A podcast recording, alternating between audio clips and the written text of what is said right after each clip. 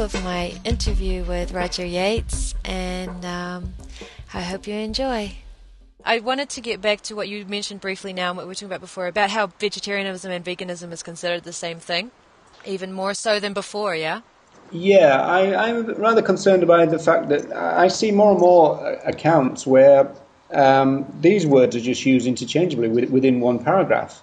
You know, as though that you know they say, well, you know, enjoy this vegetarian meal. You know, it's it's great, it's great, it's great to be a vegan and this kind of stuff. And you think, hang on a minute, wait a minute, you, you, you're mixing up a couple of things. Now, there is a particular reason why I'm so concerned about it, um, okay.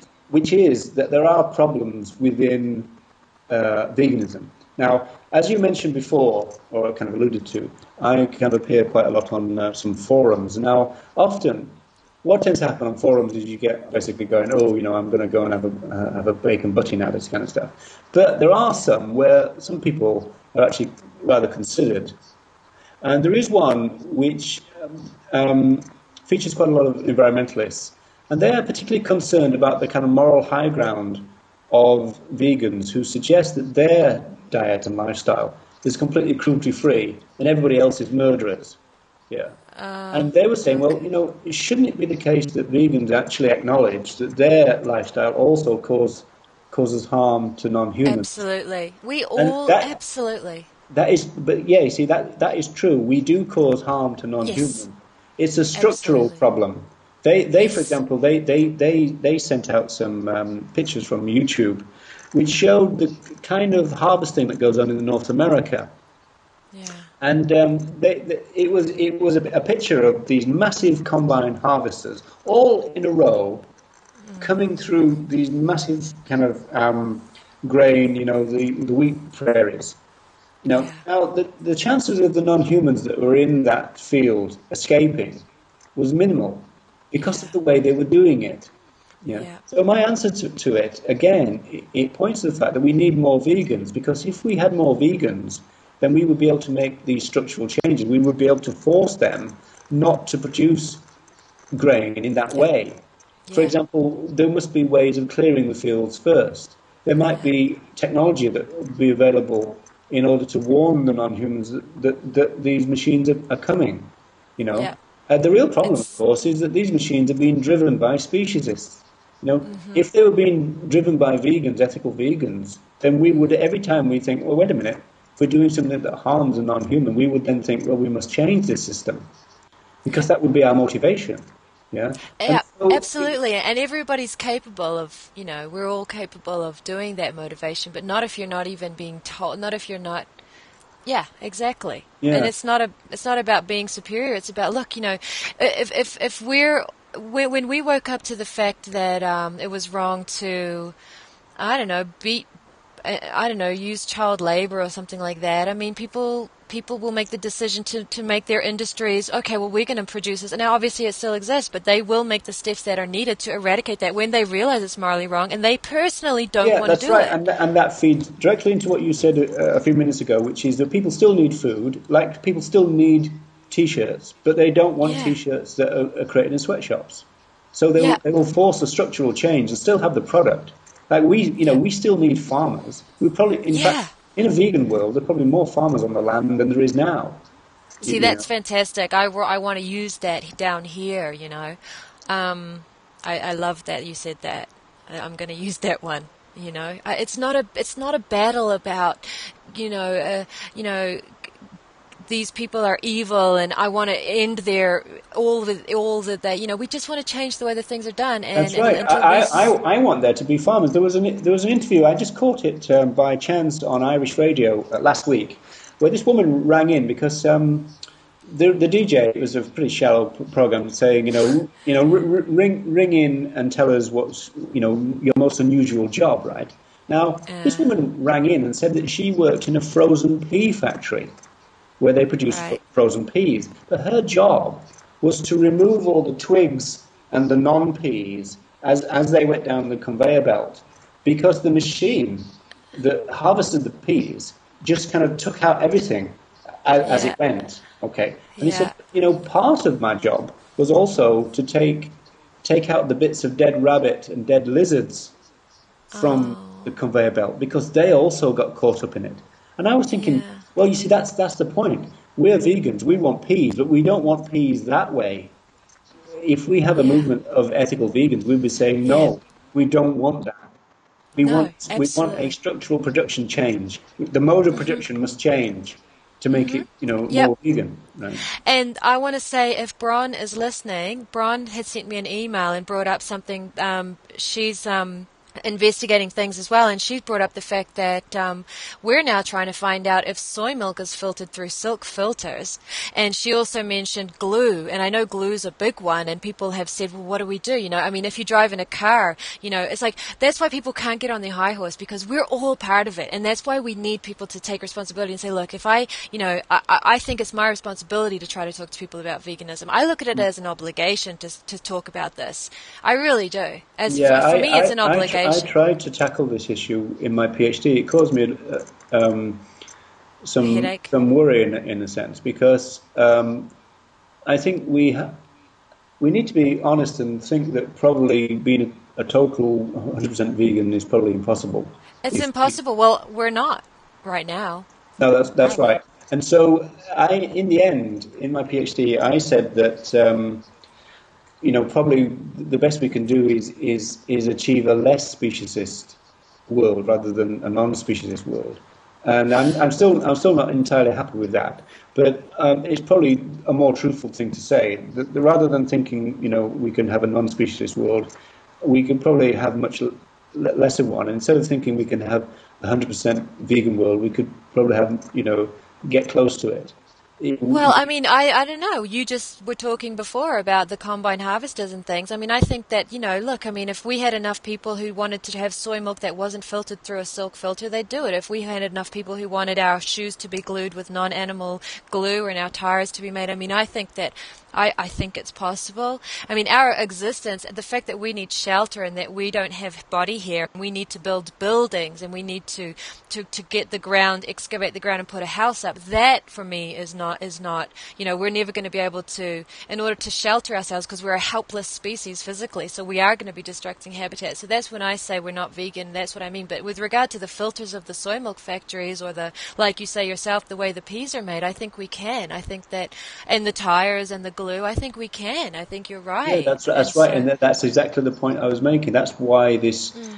Juxtaposition between um, you know veganism and vegetarianism is is wrong because you know we're, we're not going to achieve those changes unless we've got an increase in ethical vegans who've then yeah. got social and uh, market force, if you like. Now, obviously, you know, part of the discussion we haven't had is yeah. the notion of kind of capitalism. You know, whether capitalism can ever actually produce a just system. And of course, there, there, are, there are lots of kind of problems with, with that idea. I mean, cap- capitalism is, is based on, you know, a few winners and many, many losers. And so whether, whether capitalism itself can change to that extent um, would be pro- problematic for some, some people. But what we're really saying is that we're almost kind of using the capitalist market to, to make well, change.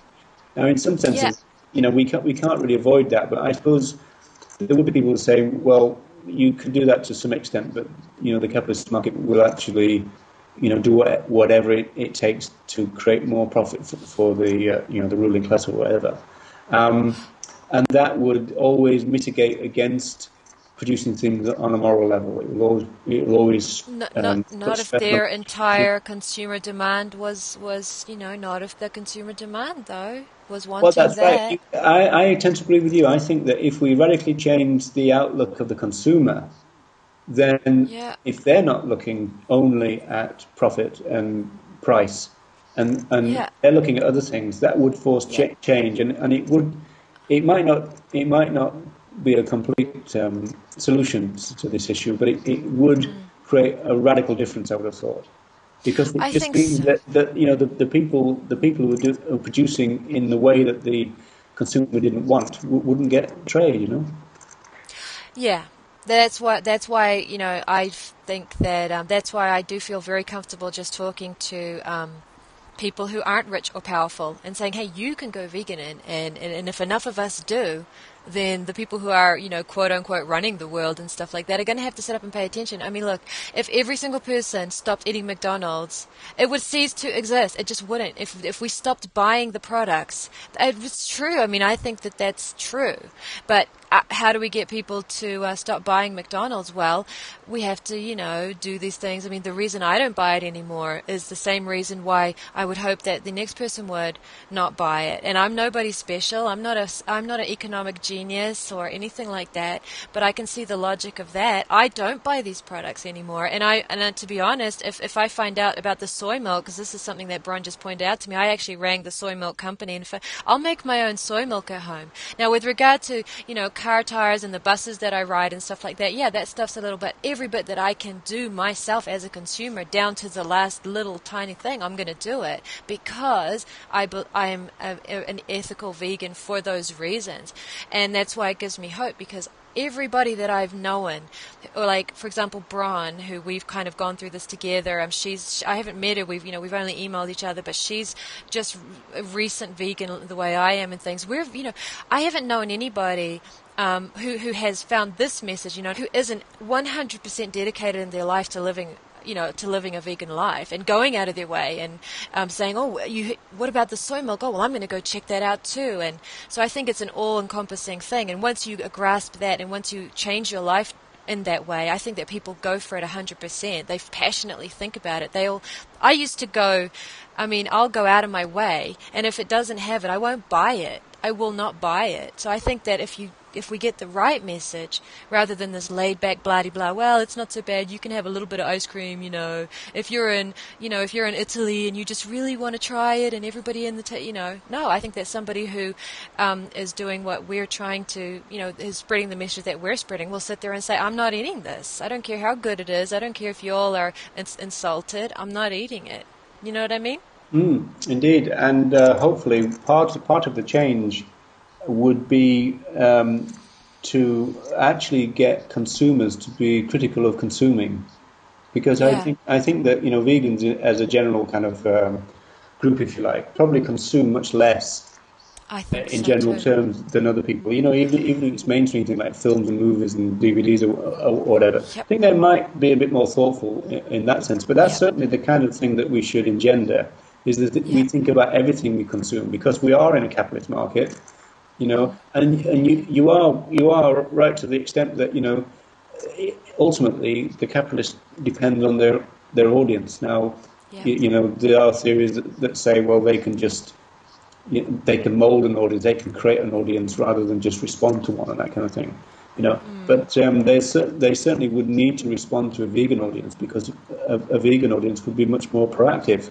They, they, yeah. and, and, less passive, you know. What did the um, soya milk uh, company They, I the last time I spoke to them today was they were going to call because the thing is I rang I rang the number on the box and because I had I had just got home from the supermarket when I saw this email. So I rang the number on the box and they said oh you have to ring so and so and I said well aren't you the guys whose number on the box? And yeah but we don't actually do it. We're going to get you to our supplier. And so I'm being pushed around a bit. Yeah. I got a message on my phone today saying please call and I called Progressive. Now Progressive is the company that owns the supermarkets that import the product or they own the import business that imports the product and they said they're going to go back to their supplier and get the processing and things like that. Well, Elizabeth, so it sounds to me that you've got yourself a global campaign here. We, we need to uh, we need to get on the internet and uh, check this out, and then yeah. get get these queries going in worldwide. You know. Yeah, uh, absolutely. I, I want to do that. Yeah, let's. Yeah, let's. because that that again, this is kind of testing the theory in a sense because you know, if if we can get enough people querying this, which presumably yeah. the companies who are doing it, they're not doing it going, haha, you know, we, we, we're. Uh, they don't have a clue. You know, yeah, we, you know, we're fooling the vegans. They, like you say, they they want they want to have a clue. You've got non-vegans producing vegan food yeah, there. Exactly. The problem again. It just emphasizes once more that we need more vegans. You know, the yeah. the, the ultimate problem is that we, there's not enough vegans. Absolutely, um, I. And then it comes back to the, the ideas then about whether we actually think there's enough out there to make a difference. Now, if if we think if we think um, there, there can't be many, you know, like the Eric Marcus kind of position, that you know we're only ever going to have a very small amount of people because it's so difficult or whatever, you know, mm. then, then, we do have a problem then. And I think that right. what, that's what informs their position is the fact that they don't really have any faith in it. They don't. Yeah, they don't know though because we've they, never even tried it. If you're telling people that vegetarians all good, you're never going to know.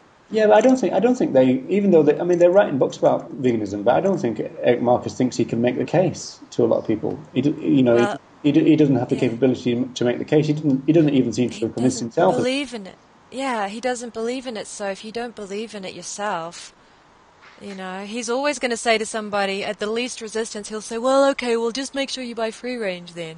I'll never say that, and I don't. And, and the point is, is that the reason I won't say it is because it's not what I believe. And if the person comes back to me and says, "To heck with you, I'm going to buy what I want," I'm still going to say, I, you know, I think you should buy this. I'm not going to turn around and say, well, okay, well, just, you know, no, I'm still going to have the same message. I can't control what, I'm not a, I'm not an omnipotent superpower, but I'm never going to change the message, never, never, never. And I actually do believe in it fully, 100% as well. So you're, it's nice. You're, you're just a terrible, terrible radical, Elizabeth, because you, I'm a total. actually say what you believe rather than what you think is going to work. I mean, you'll never make a politician. You, you realise that, don't you? Your political career is in ruins. You know? Oh God, I'll have to tell my constituents. You'll, ne- you'll, never be a spin doctor in the traditional sense because you just tell the truth too much. You know. You yeah, you know, I used to curse myself about that. I'm glad I'm honest now. I'm glad I'm honest, you know. It used to work in, against me, but not anymore. I'm, I'm happy to be painfully honest. Um, and um, I just believe in it logically as well. Uh, you know, it just makes sense to me. It just makes sense. So it really does. I don't.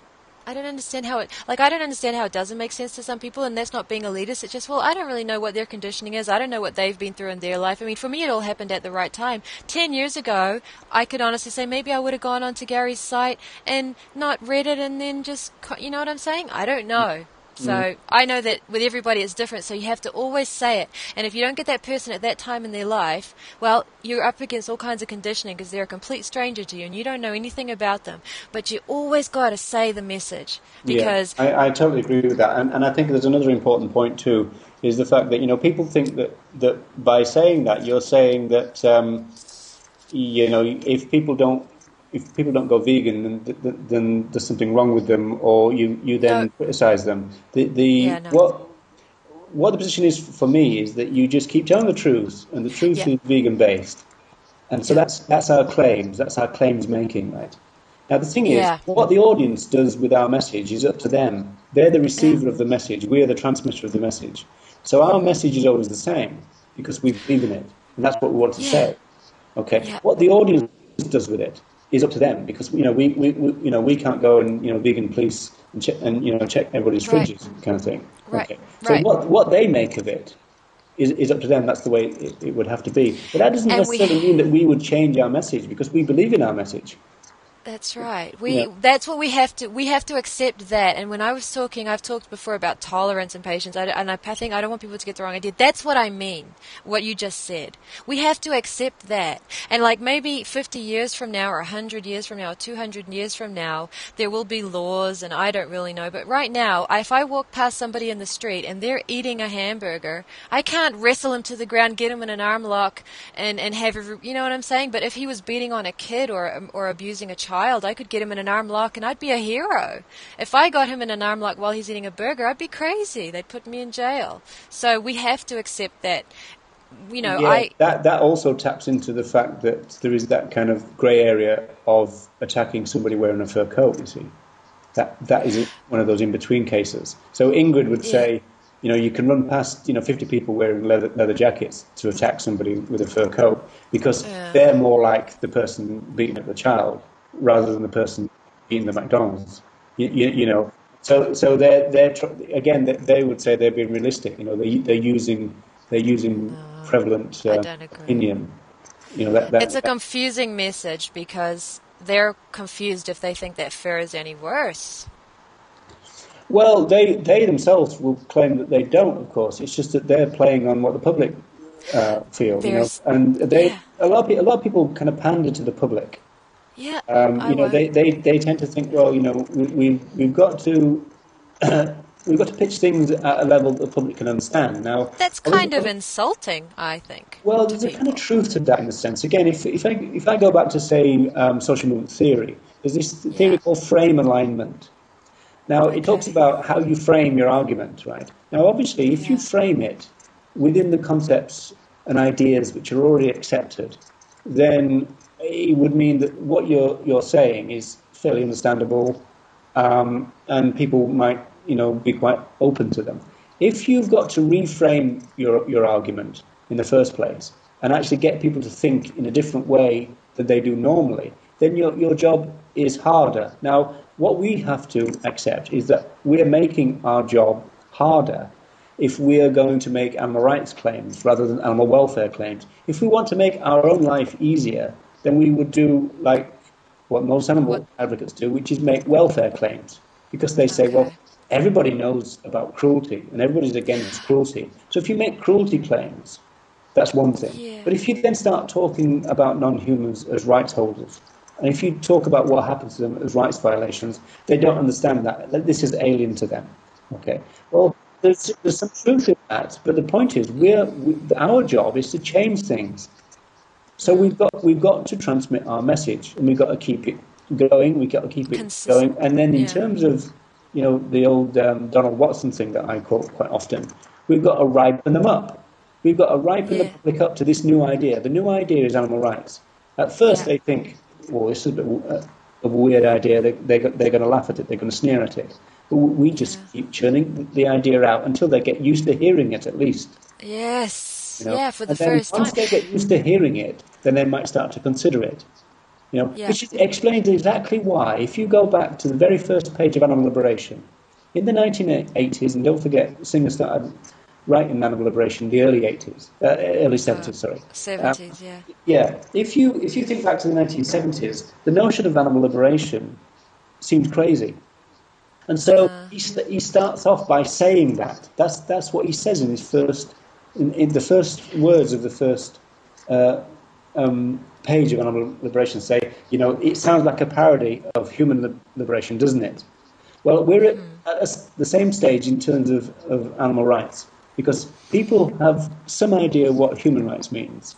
But as soon as you start saying non human rights, they, they, they start to go, what? You know, you move the frame. You know, what, what's going on there? You know, it, it, it takes them out of their comfort zone. And so activists say, well, you know, keep people in their comfort zone by talking about cruelty. So again, they're thinking tactically rather than on a principle level and about social change. They're, they're trying to use what people already think, um, almost if you like, against them. You, you know, uh, they're trying to shift shift them along. You know, push the peanut along a little bit. You, you, right. you know, by just trying to trying to discern what the public already think, and then try to frame their argument on the basis of that. Now you can kind of see there's logic to that, but if we also want to change the paradigm, we've got to make our paradigm changing claims, and that's animal rights and that's veganism, and that's why we've got to say it. We've got to yeah. be brave enough, if you like, to be the you know a member of those few activists who are actually willing to say it rather than compromise.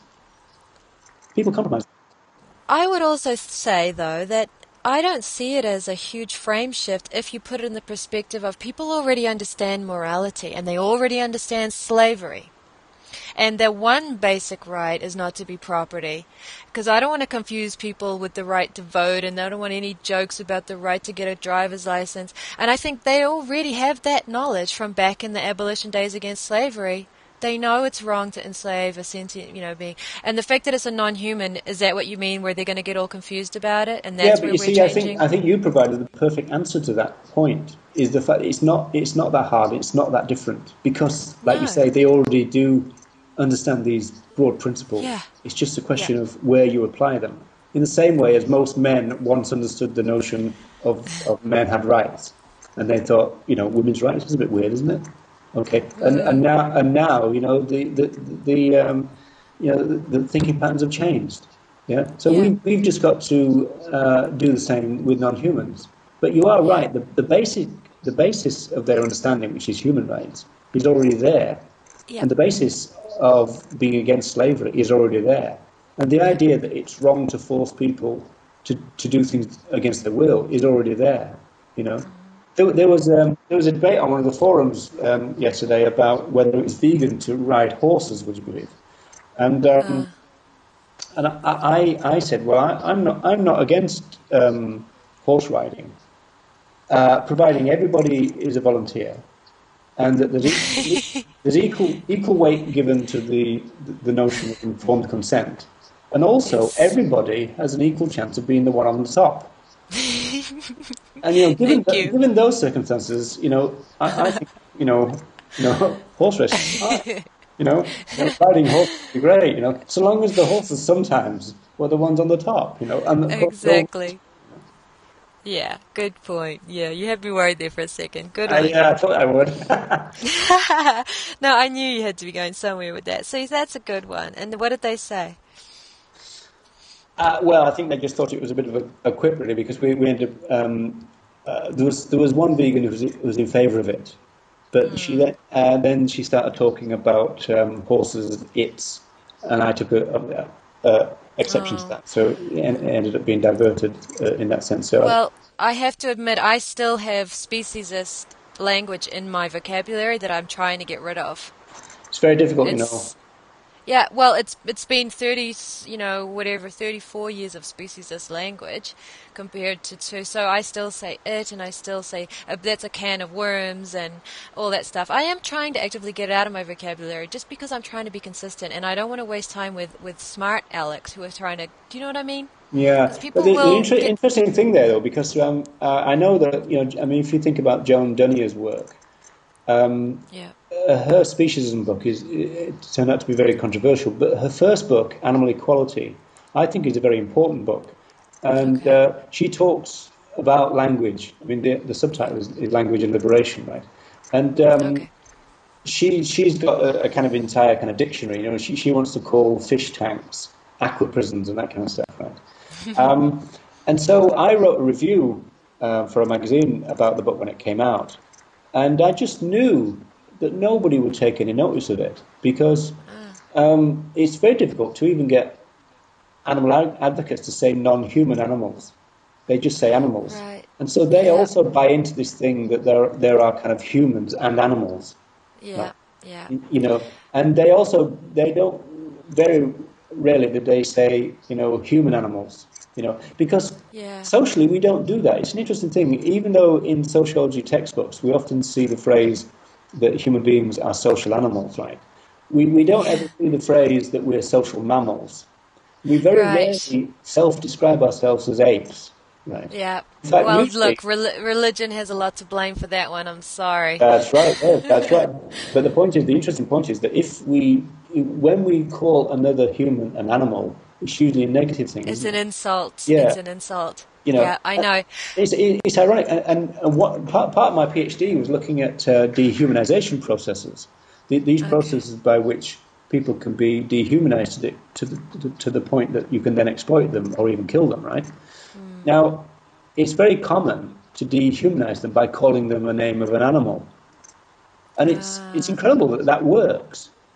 Because if somebody okay. says, you know, you're an animal, and if the reaction was, yeah, I know that, you know what I mean? That that would, as it were, kind of diffuse uh, the, the, power yeah. of, of, the slur. The slur only works because we don't want to be called animals. Now, why is that? We, yeah. Because we deny the fact that well, look what we do to them. Yeah, we well look what we do to what we call animals. You know, that's, right. that's, that's funny right. because that was that was a comment that we made. I remember you had sent out, and somebody had written an article about saying, you know, let's let's not talk about rights. And I said, and I quoted my favorite quote, which is, "Animals have one right, the right not to be property." And then after that, and then the person said, "Yes, but that focuses on, you know, that focuses on the non-human animals, and you know, we're trying to get away from that. I'm trying to embrace us all into this notion of." My next comment was, "Yes." But remember, we are animals. And then I went on and said, but I, and then afterwards I said, but I do re- realize that, you know, most of us don't. Even myself, I'm very guilty of saying animals, you know, and humans. And, and separating them in my own vocabulary. But, you know, when we say that quote, animals have one right, the right not to be property, well, let's apply it to all of us, all us animals, you know, but you're right. And I, I don't know. I'm trying to get into the habit of saying non-human animals, and I'm a very. I've got a lot of unconditioning in myself to to um, mm. to, well, to yeah, get away from. We're all under, under pressure. When when colleagues at my university say to me, you know, what, what's your research area? I say um, I look at uh, human non-human relations, and then they look at me a little bit sideways for a second, and then say, "Oh, you mean our relations with animals?" So they yeah. retranslate it back into the specialist terms, or the, yeah. you know, you know the, the, way that we normally uh, look, look yeah. at it. You know? when I was writing my PhD, I um, used the phrase fishers instead of fish. And of course, the supervisor was getting to know me by then and, and said, Just check that you meant that, didn't you? And I said, Yeah. but, Excellent. you know, um, one of the things, you know, I'm, I'm doing this thing called Animal Rights um, July. Yes. A series of events at my university. Um, one of them is a film called um, A Cow at My Table. I don't know if you've seen it. Uh, no. It's a very powerful film. It features people like, like Regan um, and also um, Ian Duncan, who makes an interesting point about debeaking, but we'll, go, we'll probably come back to that. Um, okay. But uh, what it says in the film, there's a, a caption comes up and it says, "Words are loaded weapons," and that is very true. You know, words are powerful. They are. Yeah. That's why we're using them to do what we're doing, rather than going around and throwing paint on people. Hey, Roger. oh, I don't know. oh, you inspired me to go and do that now, I think. hey, um, talk a little bit about your Animal Rights July, if you like. I think it sounds awesome. Right. Well, I'm start. I'm starting off with the um, with the debate which took place at the Royal Institute of Great Britain in I think eight, uh, 1989. Now that sounds like a long time ago, but in, in, actual, in actual fact, um, all, all the things that come up in the debate are still relevant now. Now, the good thing about it, from an audience point of view, is that there are principal um, speakers who, who give an, an, initial address. And some of that is available on YouTube. So, for example, um, Andrew Linzey's one is on there, Tom Regan's one is on YouTube, and Richard Ryder's one is on, on YouTube. But then, after that period of the debate, it goes over to the audience. Now, that is fascinating from my point of view because time and time again, the audience are saying, Well, I understand what animal welfare means, but what's this weird idea called animal rights? And, oh, some, people, wow. and some people actually object to it and say, Well, you know, the, the question, which the, the, the question is, is an odd one in a sense, because the, the, the motion is the animal, the animal kingdom deserves a Bill of Rights or should the animal kingdom have a Bill of Rights, right? So it is a bit of an odd question. Um, and it's also interesting that Peter Singer wasn't there because it was about rights. Okay, so he's not one of the he's not he's not there at all, right? Uh, okay. Um, and so people in the audience are going, the question is wrong. The question should be about welfare. And so time and time again, you get our main problem coming up, which is that yeah. people, the people still have a problem with this idea of rights. Whereas they seem to be au fait, they know what welfare means. And they're saying, well, everybody in this room wants, wants good welfare. Why, why, didn't you, why didn't you pitch the debate about welfare? What's all this nonsense about rights? You know, hmm. one of the principal um, opposers of the motion says that if you talk about animal rights, you're just fooling about with words. You know, yeah. you know, and, and Regan goes, you know, you know that, that just that just shows that you you just haven't read any of the literature. You know, you haven't read any of the philosophy. You know, he said, "I've right. got ev- evidence that you've read this stuff," and they're going, "I I have I have." You know, Germaine Greer's oh. going, "I have," you know, and uh, oh. and Regan's going, "There's no evidence," you know. And so, from from the audience point of view, even though it's an, an old dated film, if you like, yeah. all issues are completely live now. You know, yeah. and they're articulated because they come from the audience. They're articulated in a way that most people articulate them, and so I think it's a really valuable um, film for audiences to see themselves, but also activists or advocates to see. Yeah. You know, because, okay. Because it, it, it raises the kind of questions that, that they get thrown at them all the time. For example, there's um, a contribution by somebody from ZooCheck, which I don't think it exists anymore. It, it was obviously to do with captive uh, non-humans in zoos, obviously, and um, he was countering the, the common opinion, which is also prevalent in the movement, is that if you don't have pets, and if you don't have direct contact with non humans, you don't respect them. You know, as though you've got to have some slave before you can. Ooh. slavery. You know, you, you know, you, yeah. you, you know, you you've got you. I don't know. You you've got, you've got to have had sex with the, with a trafficked woman before you can appreciate her plight or something. You know? I mean, so, but people yeah. make that point over and over again, and a lot of people in the movement say that, which is why often one of the th- main things they resist about animal rights theory is the pet issue, and I know you've covered oh, that. You know. Yeah, I've. Oh, it's never. It never goes away. issue is a big problem because there's lots of animal animal rights people, so called, who, who can't imagine them not having a dog on a rope. They just cannot imagine mm-hmm. a life without their dog, right? Without their, yep. you know. And yep. that part of the theory, they resist as much as somebody munching a McDonald's because they yeah, don't. And... They don't like that the theory because it, it, doesn't go with them at all because they just uh... imagine themselves not being in control of a dog, you know, and you know, yeah, you know, yeah, not in control okay. of, the life of a cat, you know. And of course, yeah. they don't see it that way because they're, oh no, no, these are companions, these are my fur babies, you know. Yeah, well, they also you think know, oh, that you know, give us a break, mate. In actual fact, they're, they're, they're your pets, you know. That's that's that's yeah, out here. Yeah. They're, they're your yeah, they're, they they're, they're, the things in your house. You know, yeah, they're your living right. ornaments. You know, mm-hmm. and that's what pets are. Yeah, and we can we can dress it up and we can we can call them companions, and that is fooling about with words. You know, because we're we're fooling ourselves. You know. Here, here's what I, I have. I have had a big debate, um, actually. Um, with um, Jordan actually because he says that he thinks it's funny that we're all abolitionists and we're against pets, and every single one of us has a pet, or at least two or three, or we've rescued animals. and I said, you know what? I said, you know, I, I, I actually wrote a very heated, a very heated email in response. Um, basically, we, we've been going back and forth on this after a while, but the way that I look at it is I think that um, Gary's right. We have an obligation to care for the animals that we've brought into this world. I don't see anything hypocritical about abolitionists, people who are trying to say you shouldn't have a pet, caring for an animal because there's no different than Peaceful Prairie rescuing farm animals at the same time saying we shouldn't have farm animals. So I look at I look at my home as a sanctuary, and I would like to think I give her the respect that she deserves, and I most likely don't because I'm a human and I've got this conditioning. But I would prefer to think of it that way in my point of view. But if I could get rid of, um, you know, the institution of domestication, I would do it I don't want there to be any pets as much as I love having having them around because I know it's inherently wrong. But I think that you know I don't think it's hypocritical.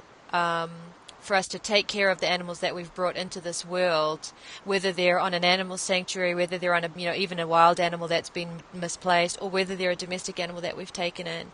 So um, there is a big, big debate about about the whole pet issue from all different kinds of views. I haven't had a debate with anybody who says no, I want to keep my pet, who says but at the same time I want to be an abolitionist. That doesn't make sense to me. But I have certainly had debates with people who say why do you even have a cat if you don't think that we should have them? And I say well, what about peaceful prairie? Do you think they should? Do you think they should should not have their animal sanctuary. So I like to think of my home as a Buddha sanctuary, as her as a mm. sanctuary for her. Yeah, and also, of course, we, we're back we're back to words, and we're back to the notion of words yeah. as powerful weapons, and even back to the notion of fooling about with words, if you like, yeah. because um, yeah. what, what's what's been said, of course, of those non-humans is that they're refugees, right? Yeah. Now, if if from an abolitionist point of view, um, characterizing them as refugees is far more honest than characterizing them as companions. Well, I look at them that way now, whereas before I was, I looked at her as my pet. I looked at her as my. I look at her in a different way. Let me tell you, I do. Mm. I look at her in a different way, and I'm much more respectful of her because I, you know, I um, it's not like I used to ever abuse her, but I didn't give her the credit that she deserved because she was my cat.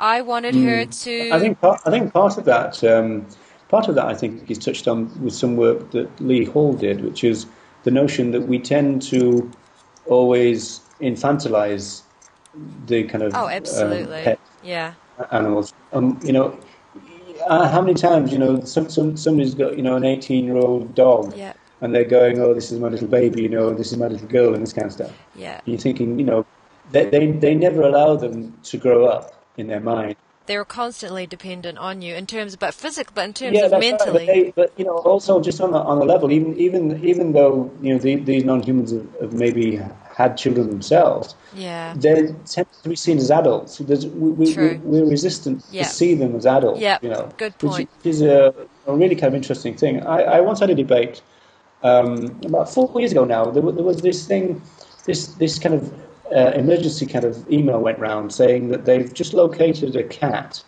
who was living uh, on the street yeah. and had been doing so apparently quite successfully for about three years. And they were, I think they were wanting advice about how this cat could be trapped yeah. and then rehomed. And my question was, well, why?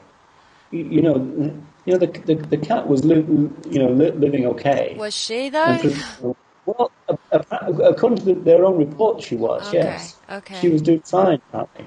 Okay. You know, and uh, you know, she obviously scavenging and stuff. I know that was an issue with you, but the, the, interesting thing is, you know, we could say the same about seagulls if we wanted to. You know, kind of well, you know, to really really protect these birds, we'd have to bring them in and make them into pets. You know, mean, this this was a this was a non-human being that seemed to be successfully living in her own terms. Okay living free.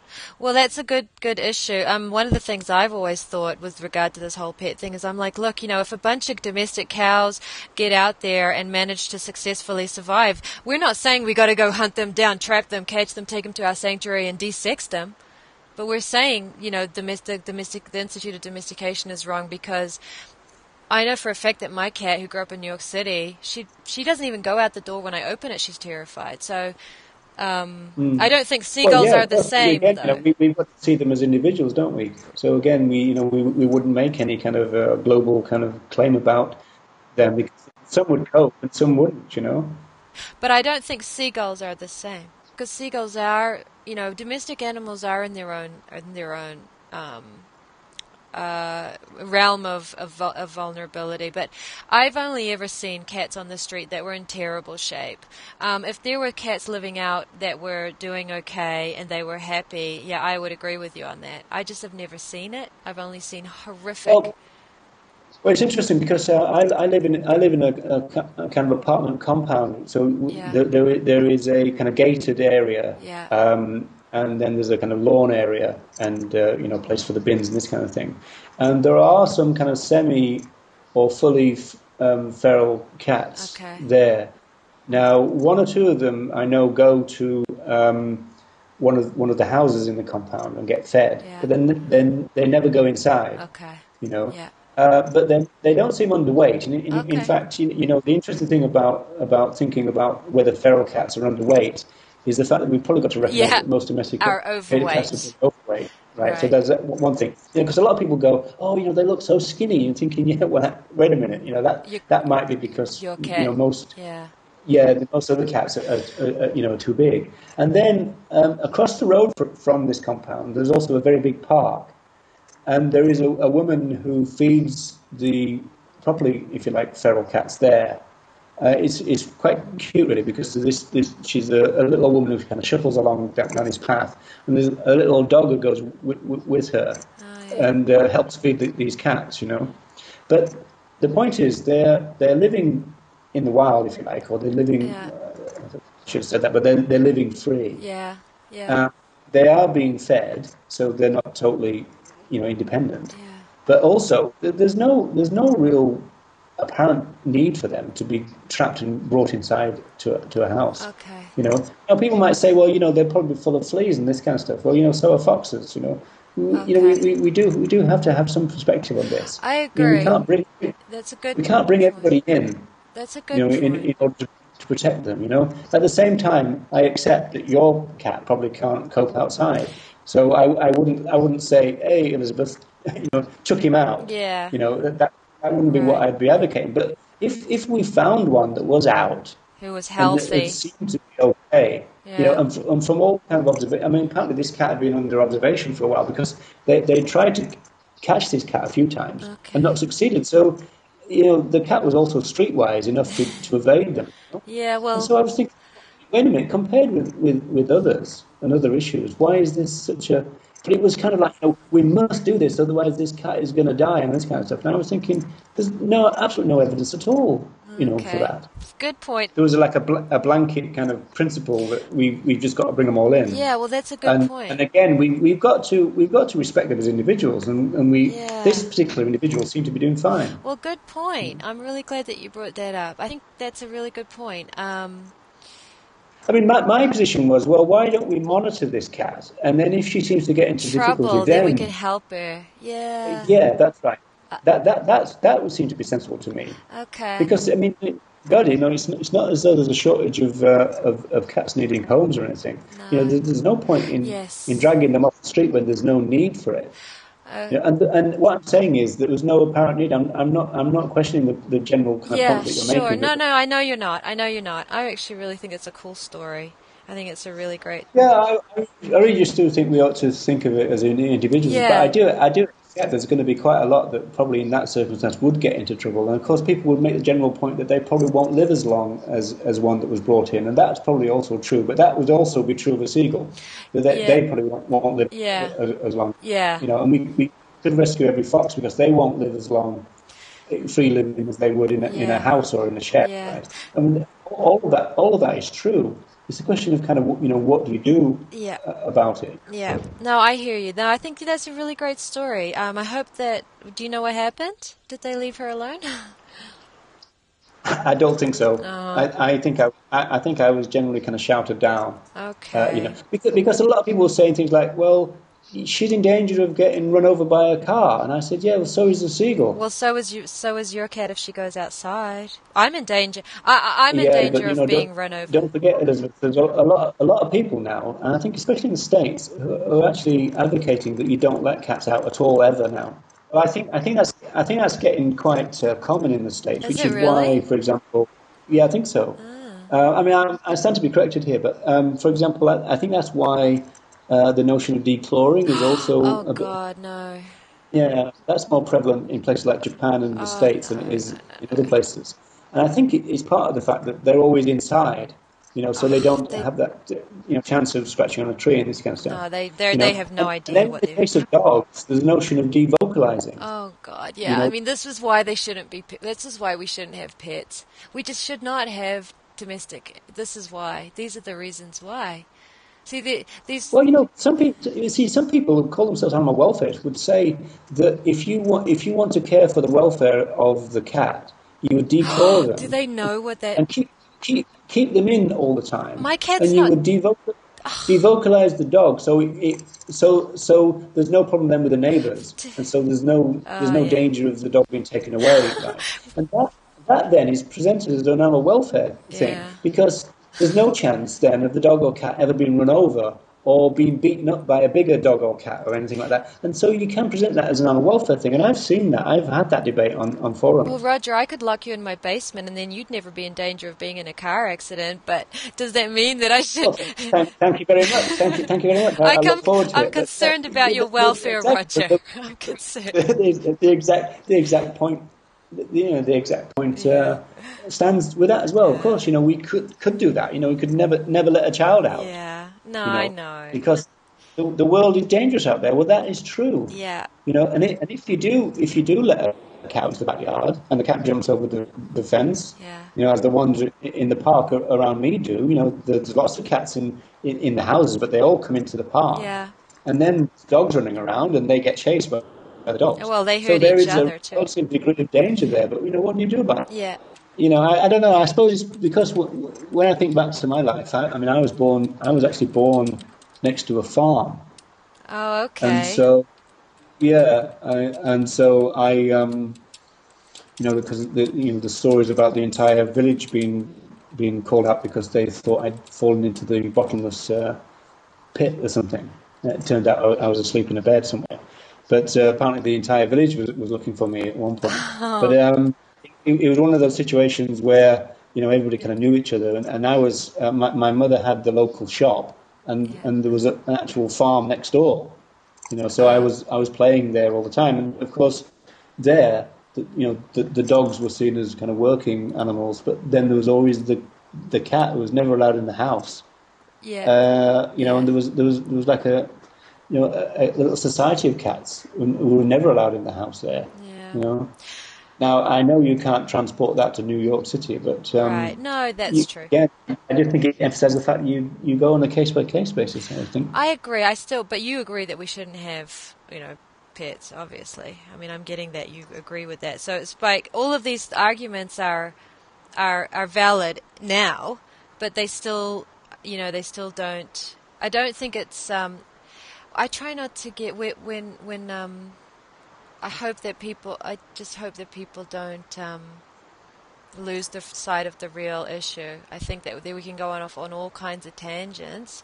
I think you have. Well, I think in your animal rights campaigning, Elizabeth, you're probably going to meet quite a lot of resistance on this pet issue. Well, I've um, already also, yeah. also from um, animal advocates. I think they'll respond in two ways. A themselves. They can't imagine not having pets, but also they think it's a bad message for the public to hear. So they think that you're making a tactical mistake saying it. Well, I you're being too truthful. I don't go there unless people bring it up. But like I say, like I will not change my message. So I don't go up to people and say, "Hi, I want to talk to you about veganism." And by the way, I don't think we should have any cats or dogs at all. And I mean that includes Fluffy down there. You know, I don't even go there because right now that's so far from reality anyway. We don't even have to deal with that issue because we're still eating, you know, animals. So I don't. But if people, but if people, if that, if I say go on Gary Francione's website and they go on Gary Francione's website and they read that we should, and they come back to me and say, you know how you, talk, I I will. Not, I'm not going to stand there and kowtow to them and say, well, no, I don't really believe that. I'm going to straight up say, yeah, I totally agree, but I don't bring it up first but I certainly will not change the message. What I tell people is, look, why do you even care about that anyway? There's not going to affect you anyway. Please go out and adopt 10 dogs from the shelter right now, please, and give them a home until the day that they die, and then go and adopt 10 more. Um, we're talking about the, you know, let's talk about your diet. do you know what I mean?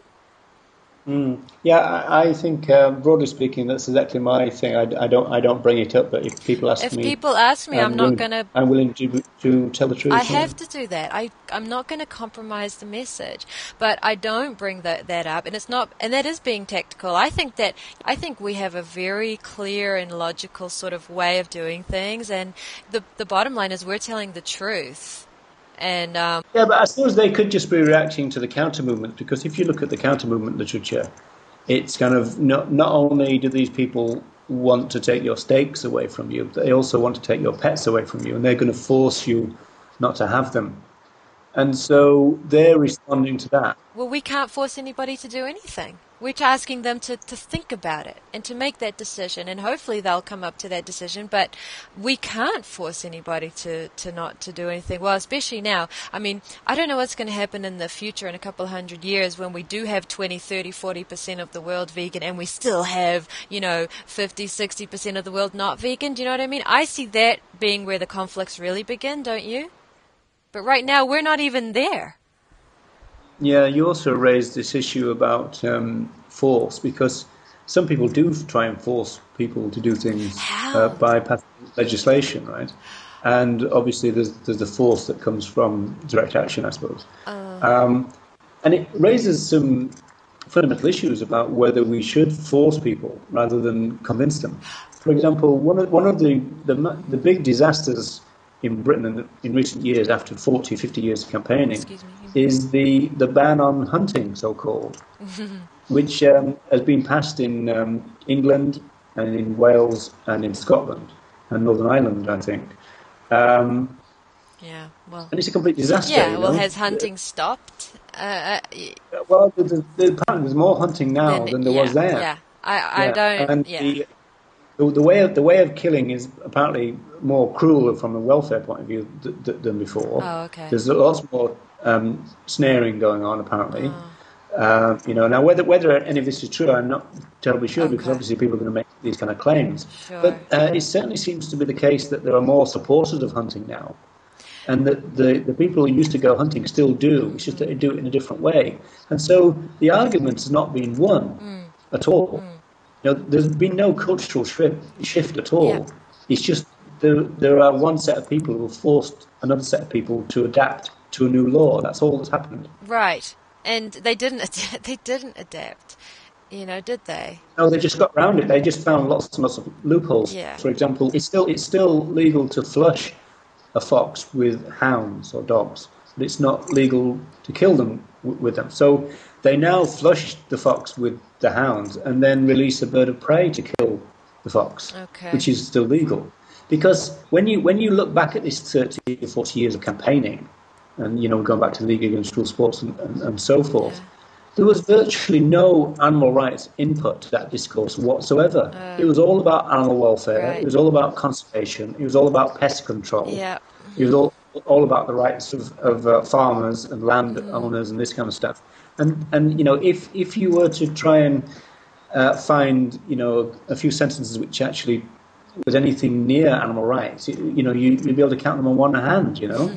there was a, a, you know virtually no animal rights discourse whatsoever, and so there was no change in consciousness. Right, right. Uh, all you got was the majority of people who were opposed to hunting for whatever reason now forced people yeah. not to, to do hunting in the way that they normally did it, and so they adapted. Yeah, and that's another reason why I don't see the point in going after government bodies or like they you know to try to get them to pass laws on um on um I don't know factory farming or whatever well this is stuff mm. that I mean I'm I mean, we, we're. I guess that's one of the radical things about uh, Gary Francione, isn't it? Yeah, I was just going to say. He's a, law, he's a law professor. Yeah. He doesn't advocate well, we go for law. Well, I trust somebody who's been on the inside and comes out saying that ain't going to work, you know. Yeah. More than that, that's right. So um, that, that's right. You know, because I mean, my, my phrase for that is the fact that we try to regulate atrocities, right? Yeah. And it's a very very difficult thing to do. Yeah. You know, what we're trying to do is we're trying to force speciesists to make changes. Yeah.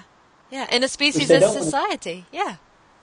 Yeah, and they, they don't want they don't want to make these changes you know, they resist it, and um, there's no monitoring. You know, and yeah. time and time again, you see that the the um, you know the example of the RSPCA Freedom Foods. Oh, you know, God. where they they certificate. Uh, you know, they give certificates to to people um, to abide by certain rules, and then you know, as soon as you go in there with, with, with you know with a camcorder, you find that all these rules have been broken. You know, because there's no monitoring. And the RSPCA, although it's the richest animal welfare group probably in the world, say they don't have enough money to monitor it. So they've got this scheme. yeah, that's the thing. To, so they make all know, these claims, but do you see them going in there with their cameras into their so-called free-range farms and putting out the footage? I don't think so. Yeah, you know, the, the thing is, you know, when you know, in the real world, you know, if we do want to get practical, this notion of monitoring things. You know, I used to be a projectionist, and we used to be monitored by the, the fire chief. We always used to know he was coming. Yeah. And so everything that that he couldn't see. We used to hide. Yeah. You know, and then when he when he when he went, we'd get it all back out again. You know. Yeah. Uh, and the you know the the idea that, that that any other industry is going to be different, you know, is, is just whistling in in the wind. You know, we we knew when we were going to be inspected. Yeah. You know, uh, people like uh, Angela Walder used to be the scientific advisor for the for the BUAV. Uh, said that I mean she she was also a researcher first, like a lot, a lot of them um, were, mm. and she said that uh, the inspectors wouldn't go in to the to the actual lab areas because they didn't want to get hairs on their suits. The idea that we can regulate these atrocities that we're doing to non-humans is is is, is a falsehood in the first place. Well, we shouldn't you know, even first be. of all, we've got to think about the legislation. We've got to make the changes. Yeah. Then you've got to monitor them. Yeah. If you look at the entire system, yeah. it's, it's just not going to going to work. You know, who's going to monitor? Who's going to monitor PETA's new CAC system? Yep, exactly. You know, control atmosphere. It's a, Who's going to monitor that? It's a total waste, you know? and it's the wrong issue anyway. So we just don't even yeah. want to talk about that. I don't even want to talk about that with people. I don't even mention. I tell you what, I guarantee you. I mean, the, the, the PETA system in Canada is not going to come in for another six years or so. But it, I can guarantee you that within 15 years, we're going to have videos showing how cruel it is. Mm-hmm. Yeah. You're going to have people going in there with secret filming to show how bad it is. I wish right? they'd do it right from the get go. That's what I. That's yeah. the thing. So I. That's why I don't even um, mention I, I wait for people to mention stuff. I, I say what I what I think is right. I'm certainly not going to tell them to, to, to go and and, um, and and buy free range, no matter what, because bottom line, it's wrong. It's all wrong. So how can I even begin to even even if you hadn't said all of that stuff that you just said, which is all very true and logical, um, and actually is a, evidence and physical, practical evidence to the why this doesn't work. The bottom line is it's it, we sh, you know it's wrong to kill a living thing for pleasure. So all of those other things are they're just more proof as to why welfare doesn't work. But the real argument, which I try to get people to focus on, I like to get hold of people before they've even heard of say for PETA. And it's not an easy thing to do because everybody's heard of them, but I like to get a hold of them before they've even heard of them so that if they do suddenly get interested and say, hmm, I like them to go into it with the sort of message that we're giving so that when they do go on their web pages, they can look at it and say, these people are crazy. Why are they telling me yeah. to go? And is, is, is safe the kind of PETA yes, version down there? Yes, absolutely. Safe is. Right. is See, what what what? Uh, and do they characterize themselves as an animal rights group or a welfare group?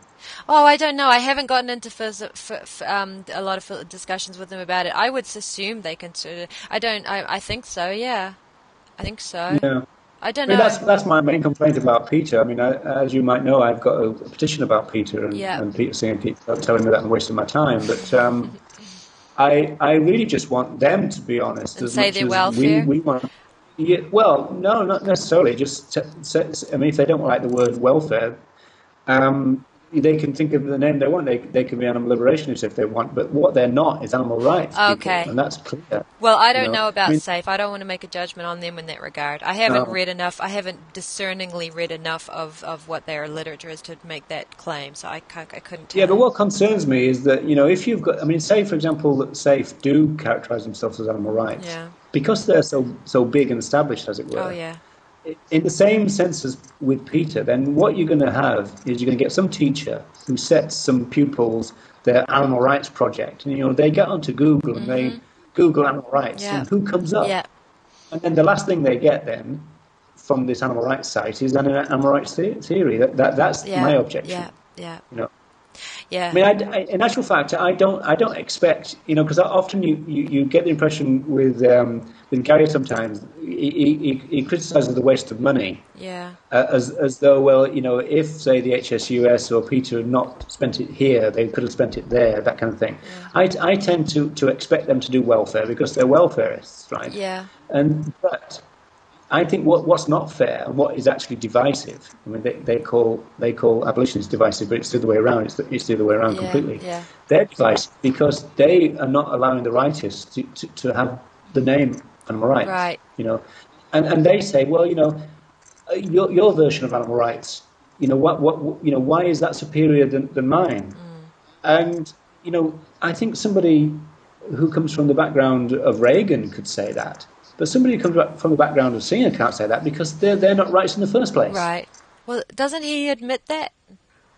Well, Singer. Doesn't he say I'm not Oh, animal? yeah. S- Singer complained very early on, not, not long after the publication of Animal Liberation. He, he actually said, I, re- I regret using The word right. the word right. Yeah. And I could have I could dispensed with it um, yeah. all, altogether. And, and, and for many years, he's kind of um, complained, you know, usually in academic uh, uh, settings, he's complained about the fact that, that he's regarded as, as a rights theorist.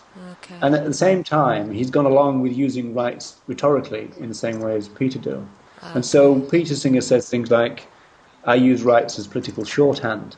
And what PETA say, uh, PETA as in the group rather than Peter Yeah. Singer, um, they, they say, well, we use rights as a convenience. There's a couple of their representatives come to, uh, to Ireland not long ago, they said openly, in open debate, that they use rights as a So convenience. why do they object it if we say that, or if people say, well, you're not? Why do, why do they get upset then? They admit it. Why do they get upset? Well, it's, well, it's a very good question, Elizabeth. Why, why won't they give give up the name yeah. Well, if they if they if they don't care about it? You see, the point is that's why they're so div- uh, divisive because they know by reading Gary Francione, yeah. They know that there are some people who want to take rights seriously, Yeah. who want to base their ideas on the notion of rights. Yeah. Okay. Now they don't want to do that, and so if they don't want to do that, why do they care so much about the name? Yeah. Why? Well, I've asked the question over and over again, and I never seem to be able to get a, straight answer to it because it doesn't make sense to me No. that they're so passionately wanting a name of something that they don't believe in. Yeah. That is very. You know, it's kind of like a there's a kind of weird kind of craziness about it. I mean, on the one hand, you've got you, you've got the equivalent of um, Amnesty International being guided by a philosopher who doesn't believe in human rights. I mean, that's that's what that's what PETA is, right? Yeah. That's the equivalent there. Yeah. Um, but you know, why would such a group then want to be called a human rights group, if that was the case that their philosopher didn't believe in human rights? But that's that's the craziness of PETA. Their philosopher doesn't believe in human rights, No. uh, animal rights, Yeah. or human rights. but they want the name animal rights. They want the name animal rights, uh, presumably because it sounds more radical than animal welfare or something. It's not as though there's a shortage of names. No, they They, they don't even they don't even have the name rights in their title. right. So they don't. They don't. As much as Singer doesn't need rights, they don't need rights. So why not let it uh, go to the people who want it mm. to be the basis of their claims making. Well, they're not stopping us from using it. Um, do you think they're confusing the general public with us? You mean, or I think I think I think they're misleading the general public. Well, I mean, I mean they are, to... but I'm saying about us. I'm saying, do you think that they're trying to tell the general public that we're not rights, or they don't even go there? That's what I mean. Well, that's an interesting question. I mean, if you if you think about you know, if we assume that they're utilitarians, now utilitarians don't care about rights-based thinking, yeah. and probably in that sense, they don't really care if if the interest of rights-based thinking uh, is damaged. Yeah. So perhaps there is almost a kind of well, we know, you know we're we're opposed to, to, rights to the extent that we would actually like to see it damaged, rather oh, than just thinking. Gosh. Oh, I didn't even... Yeah, I mean, it's possible. I mean, you know, Peter Singer could possibly, you know, the famous thing about utilitarians think that rights are nonsense on stilts, right? Yes. So it's quite possible, you know, that um, that PETA think that rights, as a as a philosophical matter, are nonsense on stilts. And so rather than just thinking, well, let the rightists have it, yeah, as it were, yeah. they they actually um, don't care if it, if it gets misrepresented. They don't care if it gets distorted, and they don't they don't care if it gets damaged as an idea because they don't really ultimately have any feeling for it. Yeah. It's... And so, in that sense, I claim they're the ones that are divisive because they do, they won't allow the rightists to be called rightists. Okay. They want the name rightist, even though they themselves don't want the philosophy. Most most animal advocates want the name, and they reject the philosophy. They want to they want to talk the talk, but they don't walk. Is that what you say? They don't walk the walk. Yeah, something like something like that. I'm sure. I'm sure there's some pithy phrase that, that could you know, encompass all, all, all that. But, you know, from an outside point of view, and, and as now I am an academic, it's interesting because, of course, um, a- academics kind of look at the animal rights movement and think, gosh, this is, this is, this is strange. Yeah. Be, because they can, they can see the contradictions. You know? oh yeah, okay. So if, if they can see the contradictions, it doesn't take an academic though. I don't think it does. Don't you see? Don't you think Joe Blow, the plumber, could see the difference if he was allowed to even think about it? Well, I think I think Joe Blow, the plumber, might have difficulty when when if they do Google oh, right. rights and then yeah, okay. They, they, get onto PETA, and then if you go to the PETA, the USA PETA site, yeah. on their first page, you get a link to something called Why Animal Rights. Oh, yeah. And that links direct they, that links directly to some pages from Peter Singer's Animal Liberation. Okay. So they're deliberately they're deliberately misleading. If you go to their online shop and look at their blurb about animal liberation, they call it an animal rights philosophy book, oh. and they know that's not wrong. They're deliberately lying about it. They don't stock anything from uh, Gary, of yes. course. After Rain Without Thunder, they're probably not going to do that. But they don't stock anything from Tom Regan either. Right. Okay. So you've got this, the biggest animal rights group in the world don't stock any animal rights yeah. philosophy. The biggest animal rights group in the world only stock the philosophy of somebody who's opposed to rights. How logical is that? It's it's very unfair and detrimental and it's hurting you know they're it's hurting what they're claiming to try to be doing which is helping all the non-human animals who are you know being enslaved so i think that's despicable I think that's despicable. I mean, I, uh, you know, philosophical debate and all that aside, I think that's absolutely despicable, personally. And yeah, well, I agree, but obviously they, they, they would they would counter by saying that you know they're they're doing the best thing that can be done for non-humans, and so it's probably in the interests of non-humans for people to be fooled into thinking that they're a rights group because they don't they don't want them to, to go to Francione because Francione is going to put them off by by saying that pets are wrong or Francie Francione's going to put them off by saying you must be vegan. but how do they think it's going to help animals if people don't go vegan? How is it going to help? They're well because, as we know, they think they think that that claim is is okay so long as you pitch it in a very political kind of way. Kind of well, you know, eventually, you know, kind of well, you know, if you can be vegan straight away, that's great. But you know, we expect most people can't be. So you, you know, blah blah blah. You know, we, we we know how they pitch it. They they try they try and be kind of careful. Mm because they don't want to alienate anybody, because they want everybody to be their members. Yeah, you know? they want the money. yeah, uh, you know, and they want everybody who goes to KFC to be their members. Yeah, clearly. yeah, you know, yeah. They want all their members to get married at KFC, presumably. You know, and so you know, there's, there's there's something going on. You know, and I'm not saying that there's probably there's probably an internal logic to it. It's just that I find it offensive, like you you do, because they are silencing a, group of people who have got a principal position on on uh, human and human relations. Yeah. they're effectively silencing, uh, or they they have done. They have. The yeah. Now they can't. You know, when you interviewed Gary, I think he talked about the internet quite a bit, yeah. and of course, the internet has really made the difference. They can't silence that's, they can't silence him now. I know. You know. Regan, they could silence. I mean, before the days of the internet, they were able to silence Regan.